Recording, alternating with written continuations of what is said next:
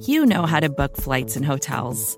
All you're missing is a tool to help you plan that unbelievable travel experience. That's why you need Viator. Book guided tours, excursions, and more in one place. There are over 300,000 travel experiences to choose from, so you can find something for everyone. And Viator offers free cancellation and 24 7 customer support for worry free travel. Download the Viator app now and use code Viator10 for 10% off your first booking in the app. Find travel experiences for you. Do more with Viator.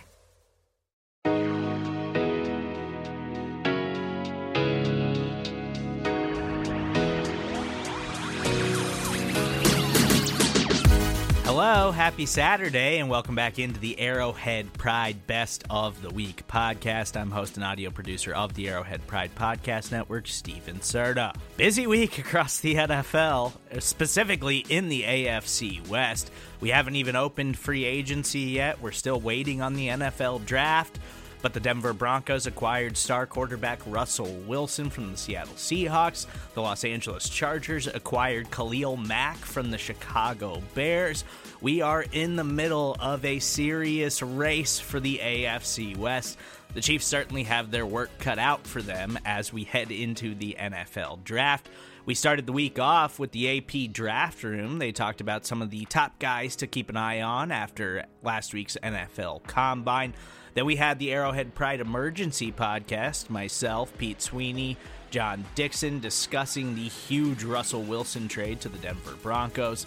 Then we had Chiefs Coast to Coast, our weekly Twitter spaces where they take some of your questions and they discussed all of the Chiefs news that we need to keep an eye on as we head into free agency starting next week. After that, we'll take a quick timeout. Then when we get back, the Arrowhead Pride editors. It was the return of the marinated takeaways after the huge Russell Wilson trade. Then we'll finish things up. Rocky Magana, Kristian Gumminger filling in for Ron Kopp on this week's edition of Draft Talk. They were discussing the Khalil Mack trade in depth and how it affects the Los Angeles Chargers as well as the rest of the race for the AFC West.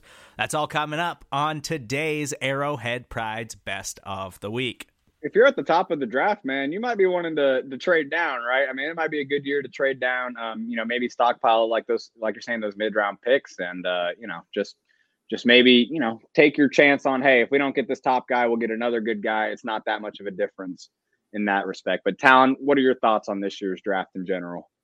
Yeah, I think this might be the year we see see a lot of teams doubling up on picks. You know, go get two edge rushers, go get two wide receivers, go you know go right. get two running backs. Um, you know, there's so so many guys that are, uh, or I'm sorry, so many positions that are deeper than most classes.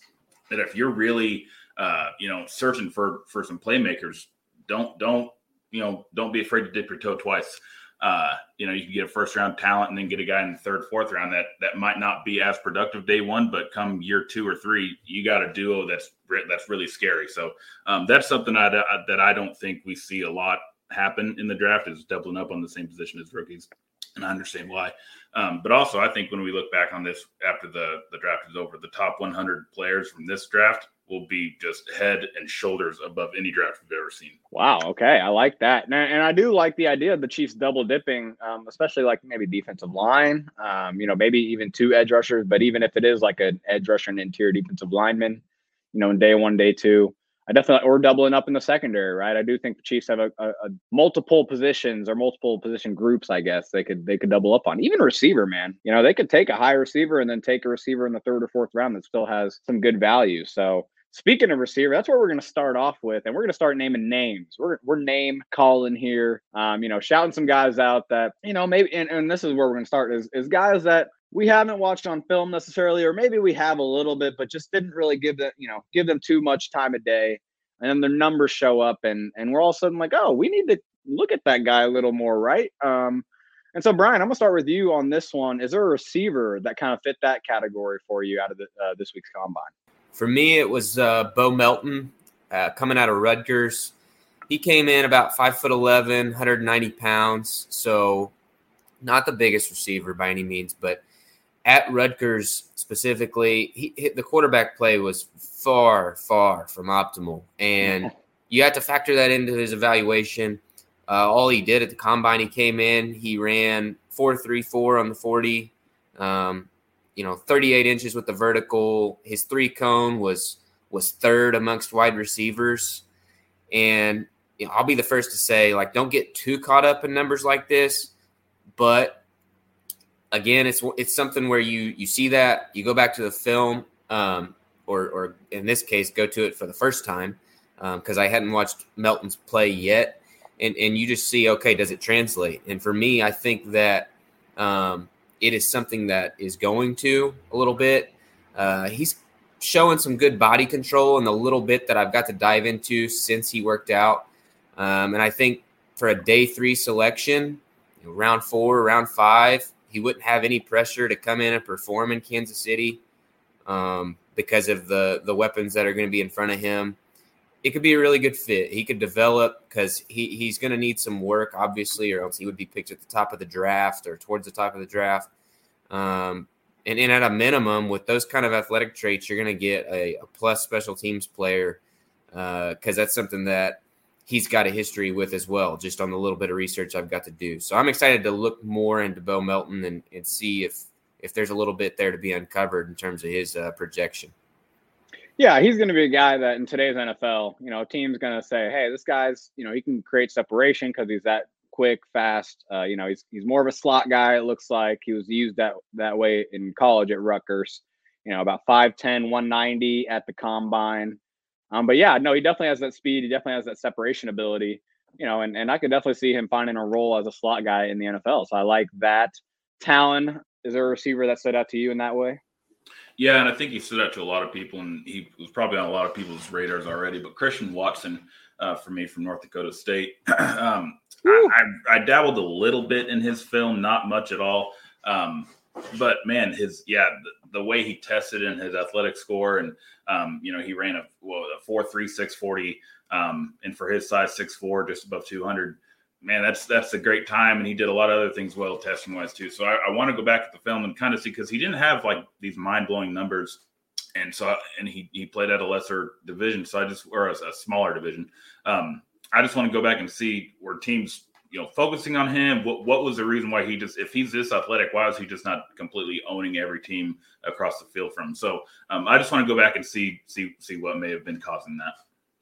Yeah, he's definitely a guy I think we all should should maybe give a, a second look to for sure. Because all of a sudden he could be an option at number 30, at pick 30. I mean, with that testing score, uh, first of all, if you guys follow uh, Kent Lee Platt on Twitter at MathBomb for the for these uh, RAS relative athletic scores, great resource for draft time, especially right after the combine. Obviously, great resource. And he he scored a 9.98 out of 10 on the RAS, which is just absolutely absurd. Um, actually, Next Gen Stats has the thing where I guess he had the best athleticism score for any receiver over six four in combine history, or I guess since 2003. I guess since the last time they, or since that's the first time they've tracked that kind of stuff. But yeah, all of a sudden he's looking like a first round kind of caliber talent just based on all these athletic scores, how the NFL treats this kind of stuff. I mean, why wouldn't he be a guy that that might go at that high? That's the thing, though. You're going to say that a lot about a lot of these guys after the combine. Um, but that is definitely an intriguing option. Obviously came in about six four, about 208. And yeah, man, moved really well, like incredibly well. But the, another kind of bigger guy that that stood out to me that moved pretty well at the combine. Not as big a name, but Kevin Austin Jr. out of Notre Dame. And he does have an interesting story. So, yeah, he came in uh, at 6'2, 200 at the combine, um, which is, you know, that's a, a pretty decent sized receiver. You know, not too small. You know, I guess he could have a little bit bulk to him, but Second fastest three cone of any wide receiver at the combine. The only guy that had a faster one was Calvin Austin, the the you know short, very small dude, track speed kind of guy out of Memphis. But the the reason he really intrigued me honestly is because he's this kind of bigger build, right? Has that little that quickness in that three cone drill. But he played a good amount in the snap in the slot, I should say, at Notre Dame this last year. Twenty two percent of his snaps in twenty twenty one were in the slot. I think he could kind of be that guy that that is a little bit of a Nate Tice is actually the one who who coins this phrase, I think, but the power slot, which is kind of that bigger receiver that plays a lot in the slot. I think the Chiefs, you know, they, they kind of like using, you know, their guys all over the place, right? Obviously, you know, a traditional X role, but you know, they use Demarcus Robinson in the slot. They use Byron Pringle sometimes in the slot. This could be one of those guys that they can maybe feel comfortable moving, you know, on the outside and into the slot. But one thing I, I do want to note on him is, is he has an interesting story. So he's actually a very highly recruited player uh, coming into Notre Dame, one of the highest recruits in the country. But 2019, his sophomore year, he got suspended the entire season for undisclosed reasons. And I couldn't find any real hints at exactly what it was. I don't know if it was, you know, we have no idea. Some off field issues, suspended for the whole season. And then his junior year, 2020, he only plays 10 snaps because he had multiple foot surgeries on his on the same foot. So he's kind of had a weird college career. 2021, he comes out and has a great year, and that's why he's even in, you know, in the class and even in consideration. But he's a guy that, you know, if he didn't get if he doesn't get suspended, if he doesn't get hurt, he might be a higher profile name because he was a, a very big recruit, like I said, out of high school. So a guy I'm definitely interested in for sure. But I want your guys' thoughts on a few other guys. Uh, you know, Alec Pierce, the receiver out of Cincinnati. I mean, man, I, I, I really like those numbers. I mean, he looks like a guy that could be a steal in the in the third. Um, he might even be a higher pick than that at this point. And then my guy Garrett Wilson. I you know I got to shout him out because he's my wide receiver one. He came in a little smaller than I thought, honestly. But that almost that almost makes me more impressed with how he looked on tape because he did not look the size he was on tape. You know, he's he actually came in about 5'11, about 183. I thought he was about six foot plus, closer to 200. So pretty impressed with Garrett Wilson. Ran faster than his teammate Chris Olave in the 40. Pretty crazy. Um, any any other guys at receiver or any comments on Alec Pierce or Garrett Wilson, fellas? In terms of Pierce, um, yeah, he blew me away. I, I, I definitely didn't see that coming, and I I know he um, even on film you can tell that he has the foot speed, and so uh, still though the question for me is going to be the play strength and and is he going to be able to work in those short to intermediate areas against some of the the stronger corners in the league? But you can't take anything away from what he did this week. And um, the other one that I think is worth talking about is Treylon Burks because yeah. a lot of people would say, you know, kind of underwhelming. It, you you expected a little bit more of a, a freak show type performance from him, and he came in. I would have guessed four four five was going to be like his floor for the forty um, and he ran four five five. But you know, I would I would say let's not overthink it either because right just watching play, all the guy does is, is run away from defend defenders and and he kind of ruins their angles in the second level. So uh, I, I don't think he plays at four or five five. I think he's well above that, and so you know, if he, if he falls down the board towards where the Chiefs are picking, it's something that I think they're going to have to strongly consider. Um, but I still don't think that's probably going to happen either. Yeah, no, I do think the thing with Burks is is he might not be the the, the quickest or the most burst explosive guy. Um, I do think it takes you know it might take him a, a step or two to get going, but that's one of those things where you might you might look at the and I don't have the number, but you might look at his flying 20 number, right? You know, the the 20 yards from 20 to 40. And he might, you know, if that score might be or that speed might be you know faster than a lot of other receivers. But uh yeah, receiver class is going to be an interesting one, obviously, to follow. This is a little different. After six years of having extreme uncertainty at the quarterback position, the Denver Broncos have themselves a legitimate franchise quarterback, certainly a top 10 quarterback in the league with Russell Wilson being sent to the Denver Broncos. Here is the trade package from Adam Schefter. The Seattle Seahawks receive Drew Lock, the Mizzou product, tight end Noah Fant, defensive lineman Shelby Harris, two first round picks, two second round picks, and a fifth round pick. And the Broncos simply get Russell Wilson and what is a fourth round pick. So, Steve, I'll go to you first because I think when we're first talking about major deals like this, we're always wondering about your initial reaction. What were you thinking when you first heard about this trade? I mean, I was kind of believing Pete Carroll and, and, Russell Wilson headed into this, where you know Russell's met with our guy Rob Stats Guerrera from SB Nation, Niners Nation, uh, ahead of the Super Bowl, and said, oh, Seattle's the place that I love. Seattle's where I want to be. I want to continue to try to win championships here in Seattle. And then Pete Carroll saying, no, teams have called and, you know, we've gauged their interest, but we're not looking to move him. We have no interest in doing that.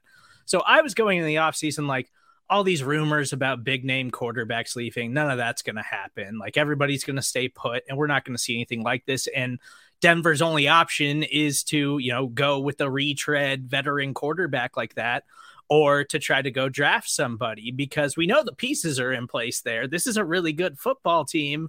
And now all of a sudden they make this deal and it's like it's hard not to look at their roster and the talent and the young players that they've accumulated over the last several years and say like this team has a chance at being a Super Bowl contender. Like this team, even more so than the Chargers right now. Just today, the way those rosters are made up, the Broncos are a problem in the AFC West now. I think the entire AFC West is a problem. I, I think that was my initial thought, and I'll I'll piggyback off that a little bit.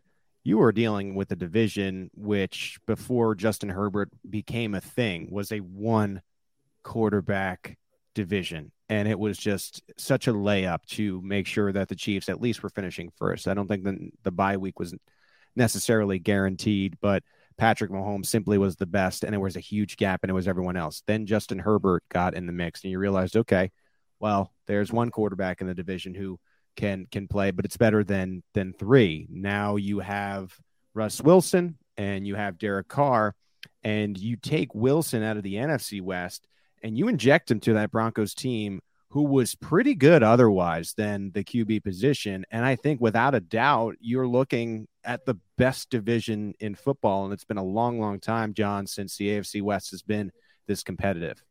Well, that's certainly true. Uh, I'm not. I'm not sure. I'm quite as worked up about this as some people are. I think it's fair to say the Broncos are much improved with Wilson at quarterback. But you know, we've seen this. We've seen this movie before. And yes, in that movie, the Broncos went to the Super Bowl a couple of times and won one. But this isn't going to help them over the long term. This is the same the same uh, road the Chiefs went down for so many years.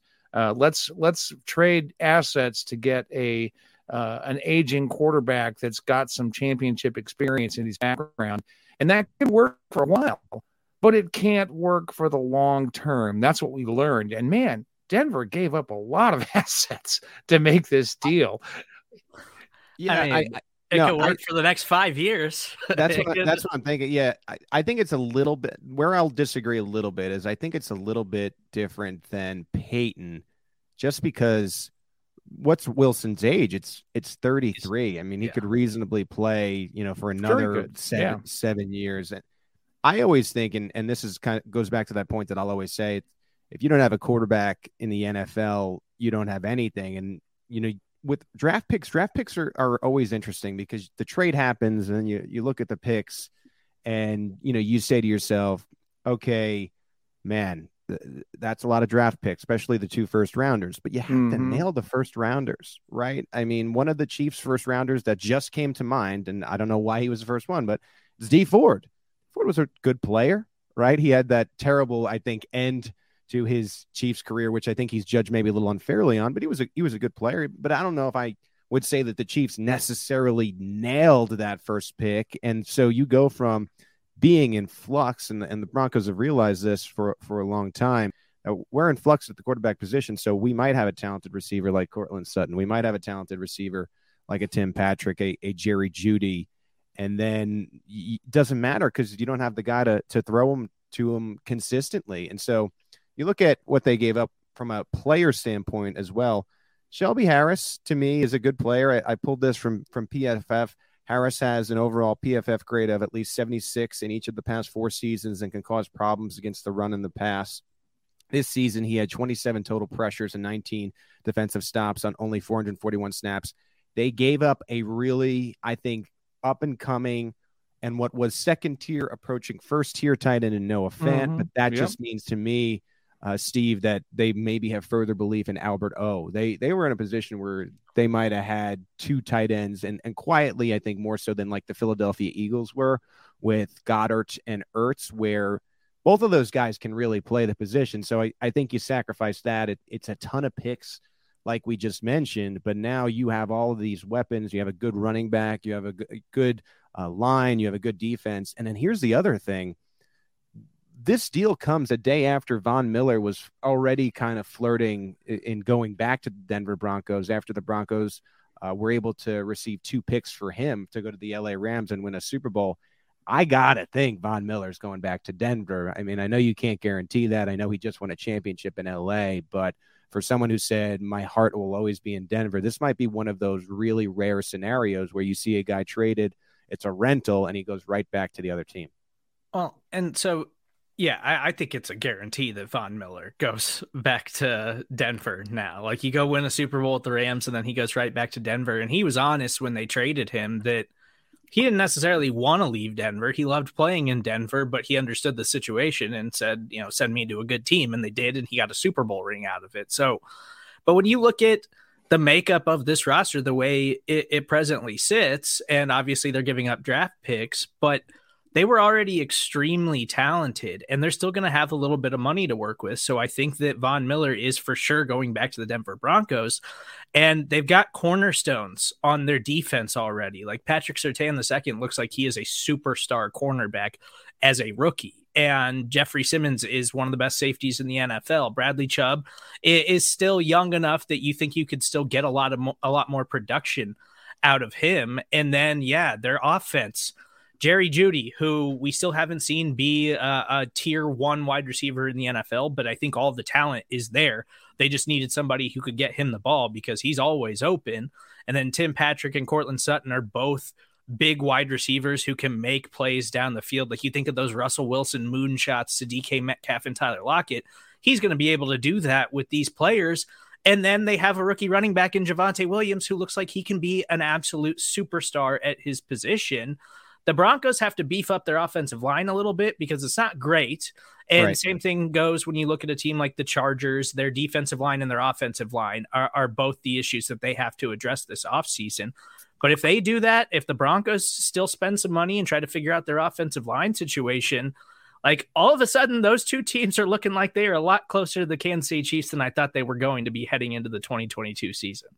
I just look at the Broncos and man, they have just been so mundane and boring for so long, and they've just gotten their ass kicked by the Chiefs every single time. They have no quarterback. They decided to hire a, a, a defensive head coach in the midst of what is a young offense resurgent league, and I. I I say that, and, and you, you might say, oh, well, Andy Reid is in the 60s. Andy Reid is an outlier there. He basically is a young, he's got that young head coach creative energy. So you don't necessarily need that in Kansas City.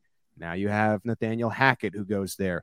Nathaniel Hackett, by the way, was the offensive coordinator from 19 to 21 with the Green Bay Packers while Aaron Rodgers was winning MVPs. So the thought process there is probably look, Russell Wilson hasn't really looked like Russell Wilson in recent years, but this is going to give him some new energy. It's going to be a fresh start. It's going to be a great head coach, I think, to pair him with and those offensive pieces are in place. The Broncos made a point of it during last season. It was unique where they're signing these receivers to extensions and locking them up ahead of time. And you're like, what are they doing? Like you guys are are starting Bridgewater and Lockett this, and I just think it was this grand plan. It didn't necessarily work out with Rodgers. Rodgers had been connected to them quite a bit. Rodgers ends up staying in Green Bay, reportedly signing a four year deal, which was earlier this morning and then now you get the other chess piece to fall, which is Wilson uh, going to the the Denver Broncos. I have a point here, and, and, and this is just about the AFC West. And this is a hard point to hear. And and I, I'm not happy to say this here on the Arrowhead Pride podcast, but this screws all of these teams when they're going after one bye in the AFC because these days of the Kansas City Chiefs just hmm. easily mm. winning six division games are over. I'm not saying they're not they're they're going to lose uh, uh, uh, a lot of these games or even be sub 500, but three in the division now, four and two in the vi- four and two in the division now is excellent, excellent, mm-hmm. especially when yeah. you consider that Derek Carr sometimes has these games where he he plays the Chiefs well. Now instead of it being Patrick Mahomes. Big gap, three quarterbacks. It's three quarterbacks, big gap, Derek Carr. You'll never feel for the Las Vegas Raiders but they are are so far in the most important position from the rest of the division. But now you have these four games a year. Four of the 17 games are either go, going to be against Justin Herbert or Russ Wilson. And now also you have Derek Carr, and Derek Carr tends to play the Chiefs better than it seems like any other team. Maybe that's just being here in Kansas City. Well, that's six tough games. That's six really hard games. And when you have to have the it's the two it not being the two bye thing, I think I, I think John, that's where I'm getting hung up, and that's where I think this stinks because it's just going to be a lot harder to have the best record in the AFC with this hard schedule each and every year. I woke up this morning. I was like, "What are we going to talk about?" I know it's a couple things, and then the Lord just blessed us out of out of nowhere. yeah, it's pretty wild, man. Uh, the AFC West just got a little bit tougher. Let's let's let's stay with the Chiefs before we kind of bounce around the league a little bit. Uh, we touched on Orlando Brown last pod, uh, and he's going to be kind of our opening topic here. The Chiefs officially announced ahead of the deadline they placed the non-exclusive franchise tag on him, meaning another team can make an offer, Kansas City can match, or they can let him walk and get those two first rounders. But as we talked about before, I think that this is just a placeholder while they work out a long-term deal. He's going to make around 16 and a half uh, if he were to sign sign on the dotted line. But there's also some wrinkles in that as well, Mark. He, he's going to represent himself, man. It, it, it, it's an interesting saga as far as Orlando Brown is concerned. Is that official? I know he was debating about doing it or getting an agent. Is that official? I saw Garafolo came out with it, and he's with NFL Network. He talked to I believe it was Jamal Brown who who who's in Orlando Brown's ear and basically said that he's deciding on on representing himself or if he's going to hire an agent and he's not planning on signing the tag until that piece of the business is determined. He also has some sort of charity event that he wanted to put a lot of his focus into, but it just seems like a lot of posturing to me, man. And I, am gonna be honest with you; it doesn't really seem. This kind of seems like an inevitable move that's gonna be made. It, it's just a lot of uh, icing on the cake before then, I guess. Yeah, I totally agree. I mean, we already talked about it a little bit last week. We were talking about potential moves and what's the first order for the Chiefs and Brett Veach this offseason. I think we both pretty much agreed that Orlando Brown was, if not number one, at the very top of that list one or two. And yeah, I mean, we expected this franchise tag, not a surprise at all. Obviously, right before the deadline, just to kind of secure that you at least have him for next season. But I do believe ultimately they will come to terms for a long term deal. The numbers, that's uh, something they're going to have to work out, obviously, with him being a left tackle. That's the premier position on the offensive line. And it's a little bit more premier when you're protecting the best quarterback in the world in Patrick Mahomes. So he's going to get some good money, man. I'm not sure exactly what the number will be, but I'm pretty much can guarantee it's going to be north of 20 million a year. Yeah, it's going to be it's going to be a big payday and and he knew that when he when he came over to KC and obviously made his intentions clear as far as wanting to be a left tackle. I'm, I'm, I'm fishing for this Garafolo information because I think there was also something else that was important in there uh, and and it was basically talking about um, his intention to want to stay in Kansas City, man, and, and, and that uh, is something that Brett Veach talked about ahead of the NFL Combine, and, and now comes out in, the, in this NFL Network report. I kind of just threw that in the space real quick if y'all if y'all want to check it out. Uh, Garafolo does great work for NFL Network, but I mean these sides are operating in good faith. It, it, it's just a matter of, of the money getting done uh, obviously, we're we're in a part of the timeline now where it's a whole lot of offseason left to play. There's a whole lot of negotiations that can continue to happen. We know guys in the past have said, "Hey, I want to have this done by training camp." Haven't seen any kind of deadline like that as far as Orlando Brown is concerned. Um, but what was important to me and something that stood out was basically the report adding that he wants to be in Kansas City and he's the type of player who can be there for the rest of his career. that's an exact quote. I'll throw that in there too, which is, which is important, man.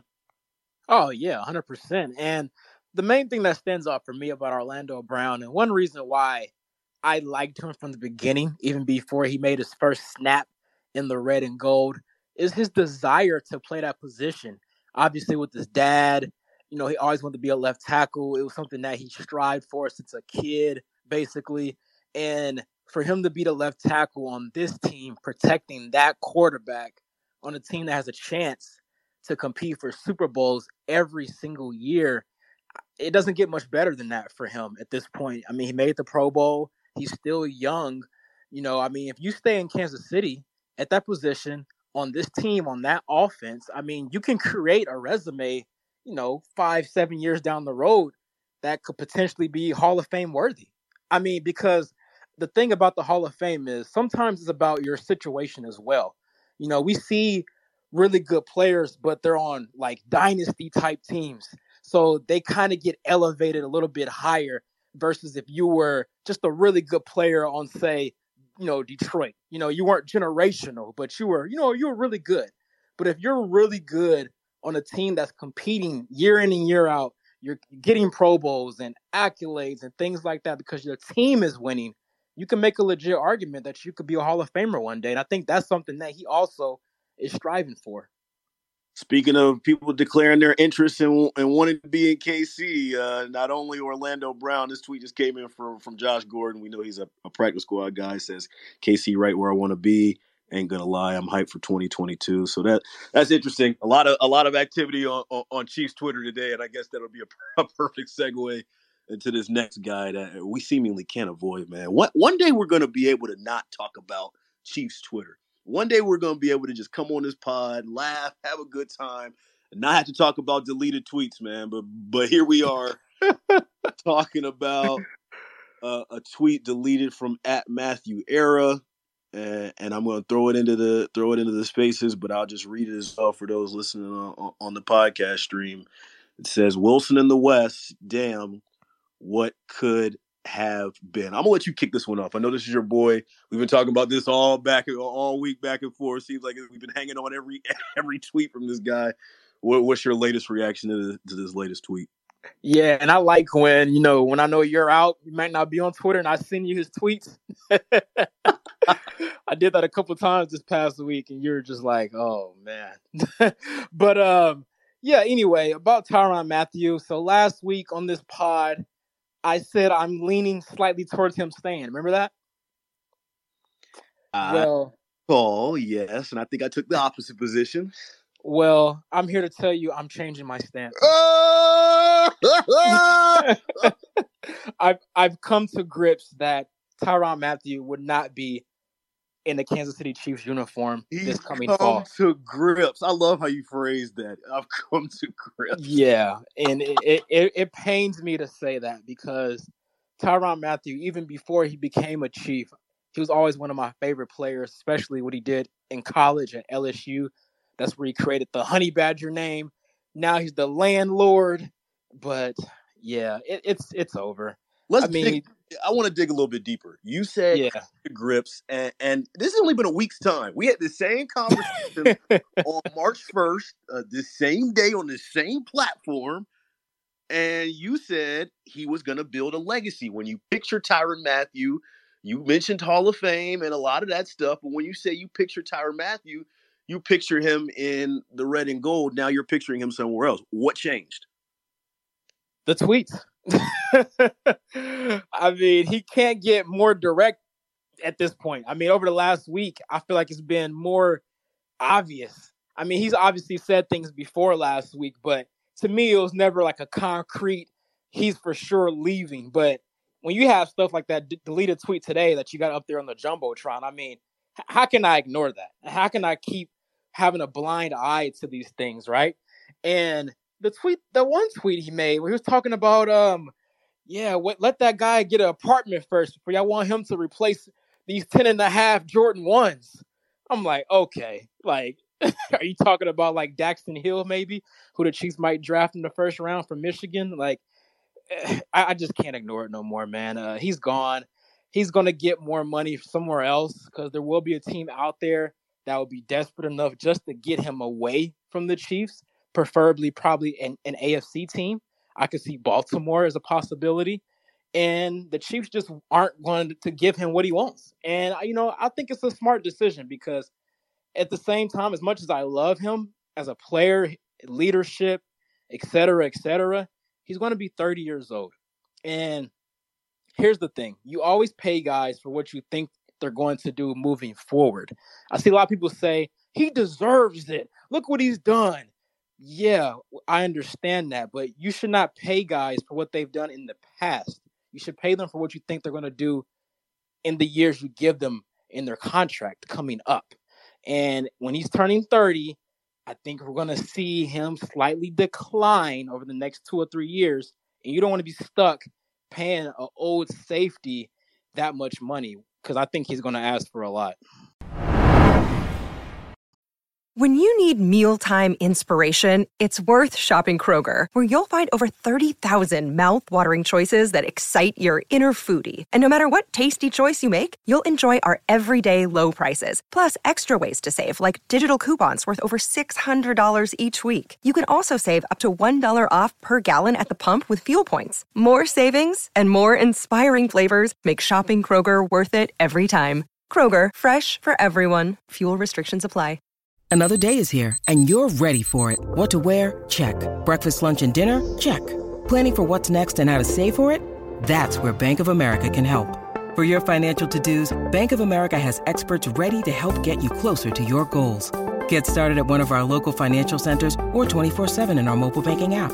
Find a location near you at bankofamerica.com slash talk to us. What would you like the power to do? Mobile banking requires downloading the app and is only available for select devices. Message and data rates may apply. Bank of America and a member FDIC. Back here on the Arrowhead Pride Editor Show, Pete Sweeney, John Dixon. John, we thought our marinated takeaways were, were dead and buried, but we had our emergency podcast yesterday. Russ Wilson uh, heading to the Denver Broncos really changes the game, I think, in, in the AFC West. We had our emergency podcast with me, you, Steven Serta had some takes fired off. And then last night we had our coast to coast, our Twitter space that had some takes on Russ Wilson to the Denver Broncos. Now that 24 hours have passed, John, I'll throw it to you. Anything change about this this monster trade with uh, Drew Lock and, and a package going to the Seahawks and Russ Wilson to the Broncos? Well, you know what strikes me about this after I've thought about it a little while um, is it just shows that despite the season he had in 2021, which was uh, substantially off by his standards, we talked about this when we were speculating about who the most improved player for the Chiefs in 2022 would be. Right. Um, Patrick Mahomes is still the guy to beat in this division. Um, you see this in what the Chargers did, and now what the Broncos have done. Um, I'm surprised that the Raiders have uh, haven't done something similar to just you know try and find a way to match what Mahomes does on the field. Um, so you know there are people who will try and say Mahomes is is gone. He's he's not the guy that we thought he was after the season he had in 2021. Well, obviously the rest of the AFC West doesn't think so. They expect Mahomes to be a player that they're going to have to contend with, and the way they want to do that is to put a guy that can come close to equaling what he does on the field. And I think that's what this Russell Wilson move shows.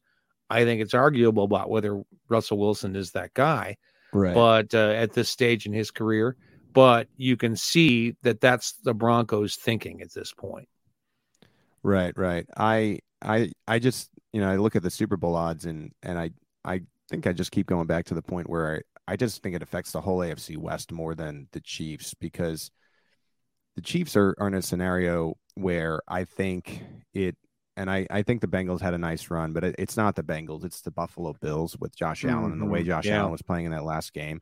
If you really think about, okay, if if the Chiefs are the Patriots in this scenario, and you're thinking about the Colts of yesteryear, that's the rivalry. It's the Chiefs and the and the Buffalo Bills, and the Buffalo Bills don't play in the AFC West the Buffalo Bills play the Miami Dolphins, which are under a new regime, and start Tua. They play Zach Wilson, a second year player at, quarterback in, in the Jets, who who, for lack of better term, stunk his first year. Mac Jones was good. Yeah, you know, he made a Pro Bowl, but it's it's just not um, as competitive as the AFC West is. And now you have the Kansas City Chiefs, and you're going to have six tough games, four tougher mm-hmm. than the two against the Raiders, but still the Raiders play the Chiefs recently pretty tough. Yep. So, you know, th- that's a huge advantage for Buffalo.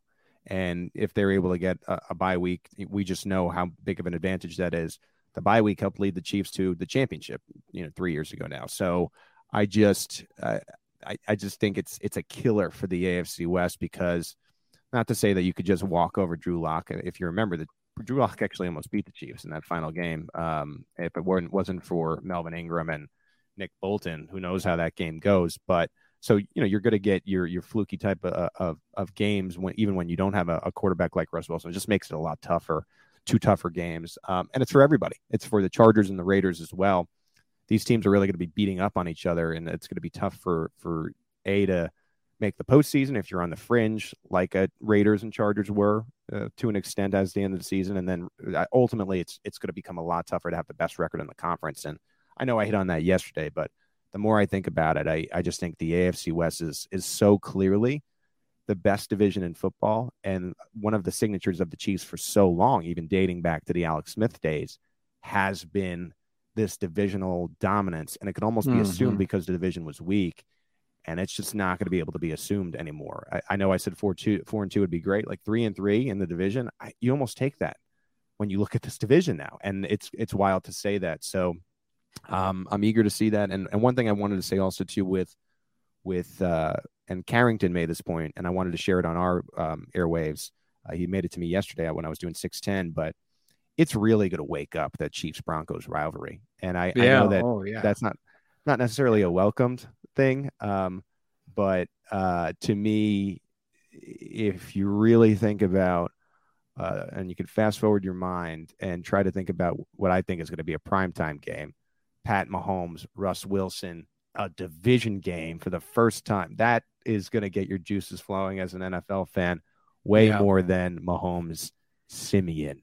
you know, like Mahomes Lock, Mahomes Bridgewater. I mean, this right. is Russ Wilson versus Patrick Mahomes. He didn't have a great uh, Wilson didn't have a great 2021 season, but regardless, it, it changes the game because I, I think there's the prospect of it being a fresh start for him. You know, he's going to be ultra motivated to prove himself. And I think similar in the sense to what Aaron Rodgers has, has gone through.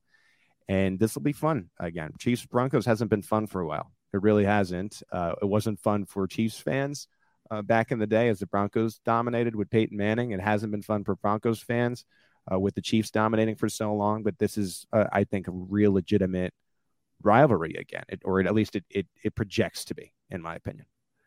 Well, you know, I know a lot of fans are concerned that uh, and see this as really bad news because the Broncos are going to be better. I mean, that's inarguable that right. the Bron- this is really going to improve the Broncos' chances to play well in any game that they play. I, everybody is going to agree on that, but I'm not. I'm not completely convinced it's a bad thing. Uh, you know, competition is good. Mm-hmm. We say that all the time. We say that competition is good. And uh, if it's going to be harder for the Chiefs to get through their division, that just makes them better in the offseason. That makes them right. better against the other opponents. Um, you know, yeah, these games are going to be more difficult to win. Absolutely. But I say, bring it on.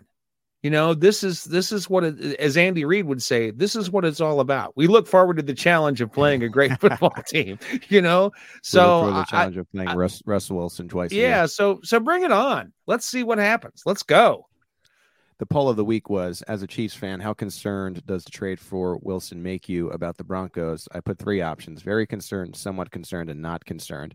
48.8% of Chiefs fans are not concerned. So half, half of the fan wow. base 45.9, uh, about half are somewhat concerned, and a very small 5% are very concerned. So it's about split where raise half the fan base, I, I, think, is they're raising some eyebrows, and the other half is is still not worried. And I think when you have Patrick Mahomes, you should have that confidence. I, I think this is a big offseason for Patrick Mahomes, but I, I think, John, oh, yeah. as you have alluded to in previous podcasts, I think he's going to come back sort of uh, with a vengeance to to prove that he's still the best QB in the league, and I think Vegas realizes that as as he's still the uh, he's the favorite to win the MVP for the 2022 season.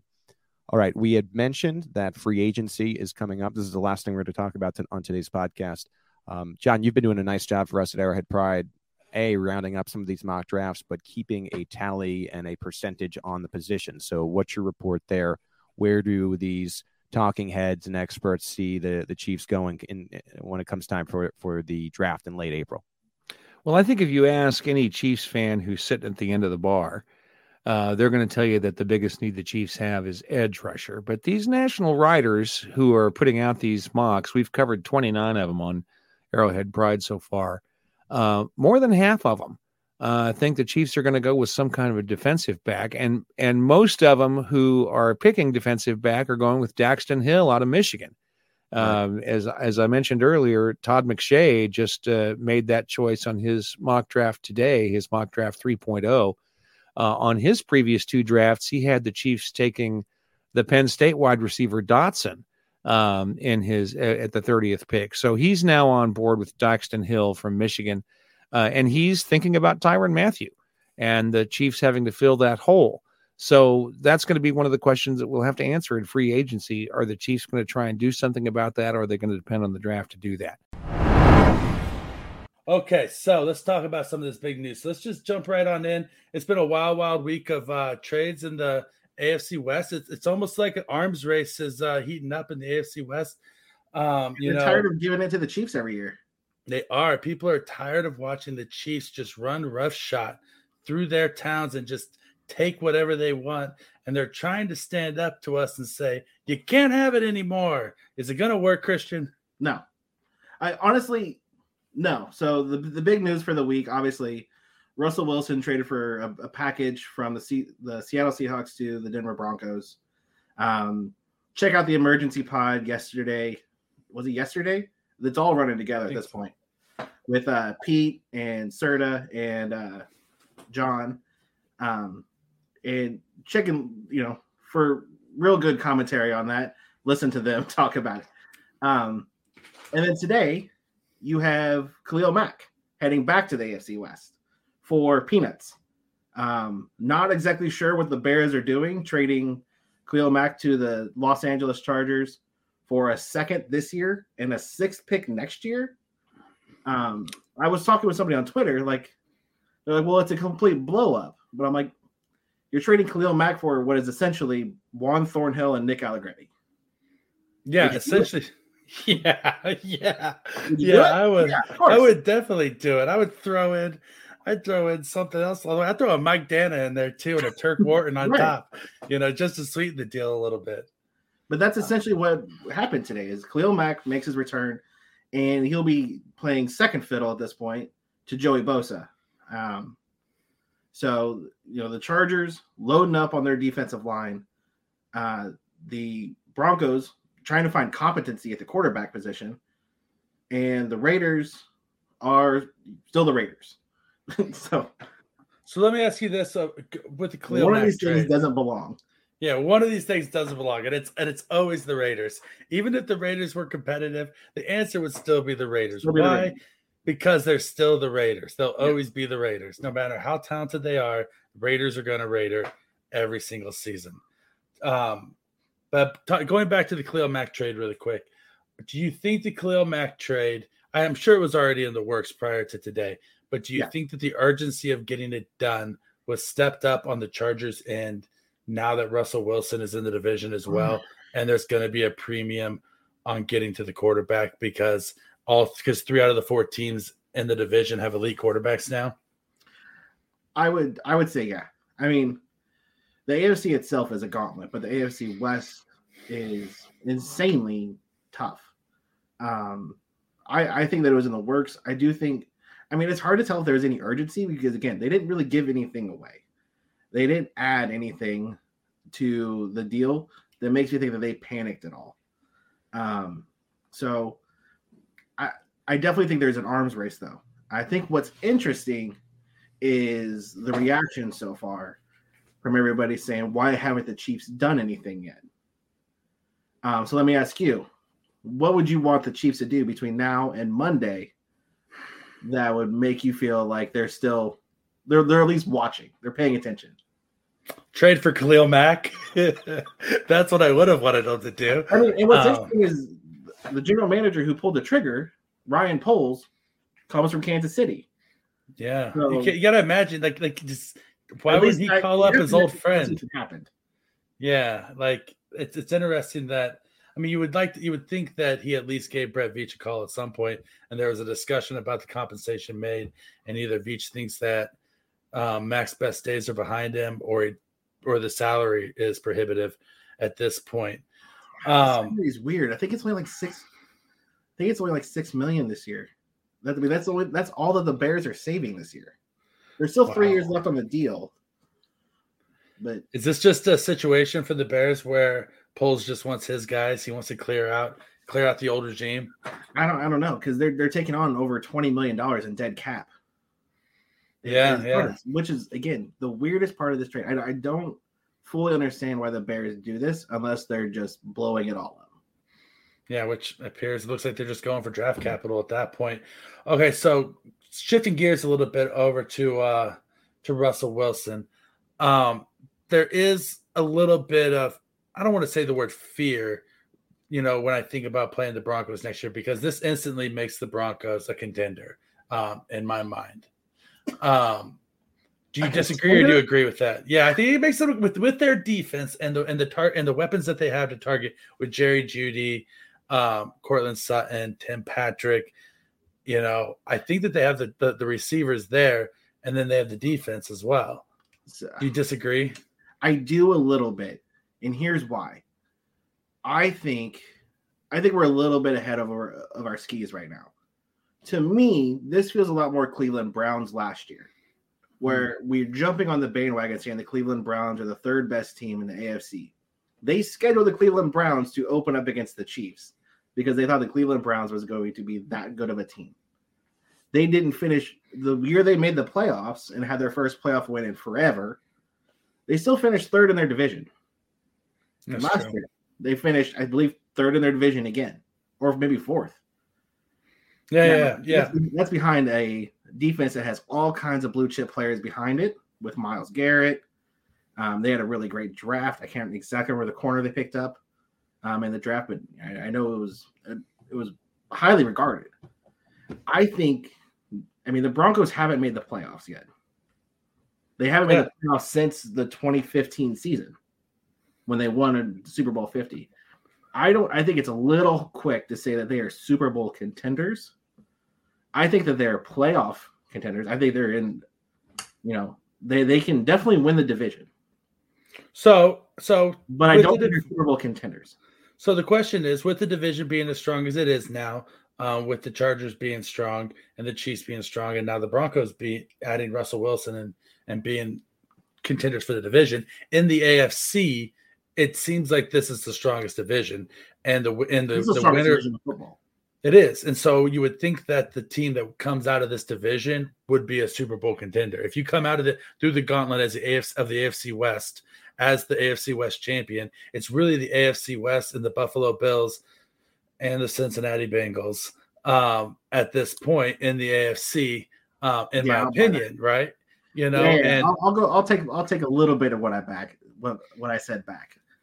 Yeah, so I would I would say uh because because I think the Bengals are due for a regression next Yeah. year, um, big time. they got really And lucky. They did, and then so you got the Bills, and then the AFC West. I think is what you're really looking at coming out of the AFC next year. And I'm not going to entertain the Titans as being actual contenders until they win a playoff game.